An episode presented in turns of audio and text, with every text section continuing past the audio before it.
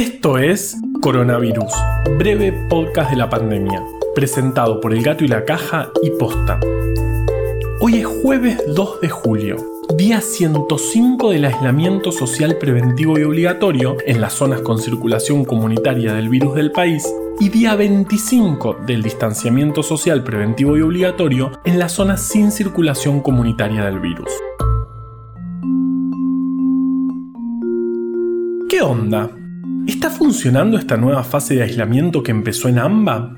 Bueno, en principio parece que la movilidad se redujo alrededor del 30% en la zona.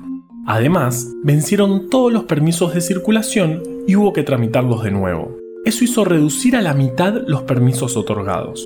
Veremos en el correr de los días si estas medidas son suficientes. Como sabemos, los casos que se confirman hoy en realidad son personas que se contagiaron hace alrededor de una semana, por lo que existe una inercia entre que se toman las medidas y se ve el impacto en los números. Pero lo de la reducción de la movilidad, a priori, es bueno. En Argentina ayer se confirmaron 2.667 casos de COVID-19 de 9.200 testeos que se hicieron. Eso da un índice de positividad del 28,9% en todo el país, pero en el AMBA, donde se concentran el 94% de los diagnosticados, estuvo cerca del 40%.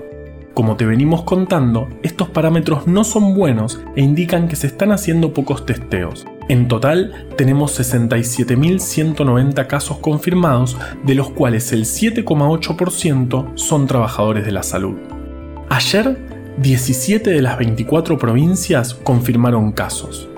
En general, estos brotes se dan por migraciones internas y por eso es fundamental la identificación precoz en estas zonas, donde hacía mucho que no se confirmaban casos y ahora aparecen, para apagar los focos lo antes posible.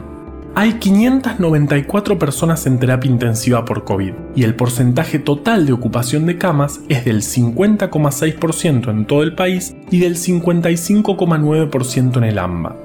Es un número que está subiendo y que tenemos que mirar con mucho cuidado.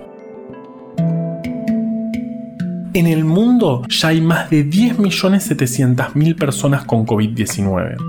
Ayer se confirmaron 218.000, lo que hace que sea el día con más casos nuevos desde que empezó la pandemia. Del total, la mitad está en América, que es el principal foco en este momento, por lo que es esperable que en nuestro continente sigamos viendo que aumentan los casos.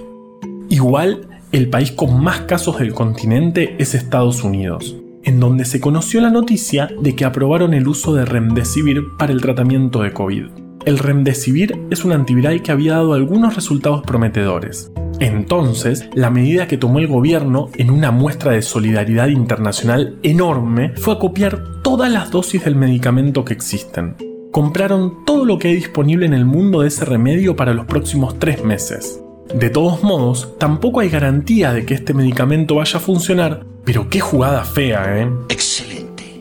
Todo está saliendo muy bien. Bueno, Listo, yo ya hice un montón de cosas hoy. Los dejo con los microconsejos de Vale.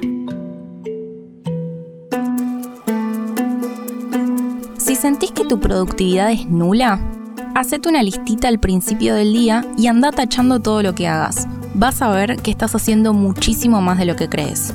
Y en esa listita, agrega hacer ejercicio. Por lo menos 20 minutos.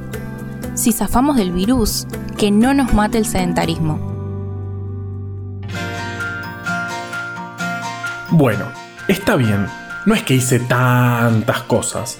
Y Vale me convenció, así que no voy a dejar que esa bicicleta fija siga siendo solo un perchero. Además, tengo que ir a un cumpleaños por videollamada. Me quiero morir.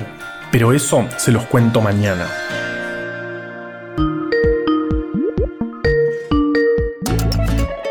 Coronavirus, breve podcast de la pandemia, es una producción original del Gato y la Caja junto a Posta. Yo soy Juan Manuel Carballeda. Valeria Sanabria te aconsejó desde el armario. Y ahora viene la parte que digo, quédate en tu casa y nos escuchamos mañana.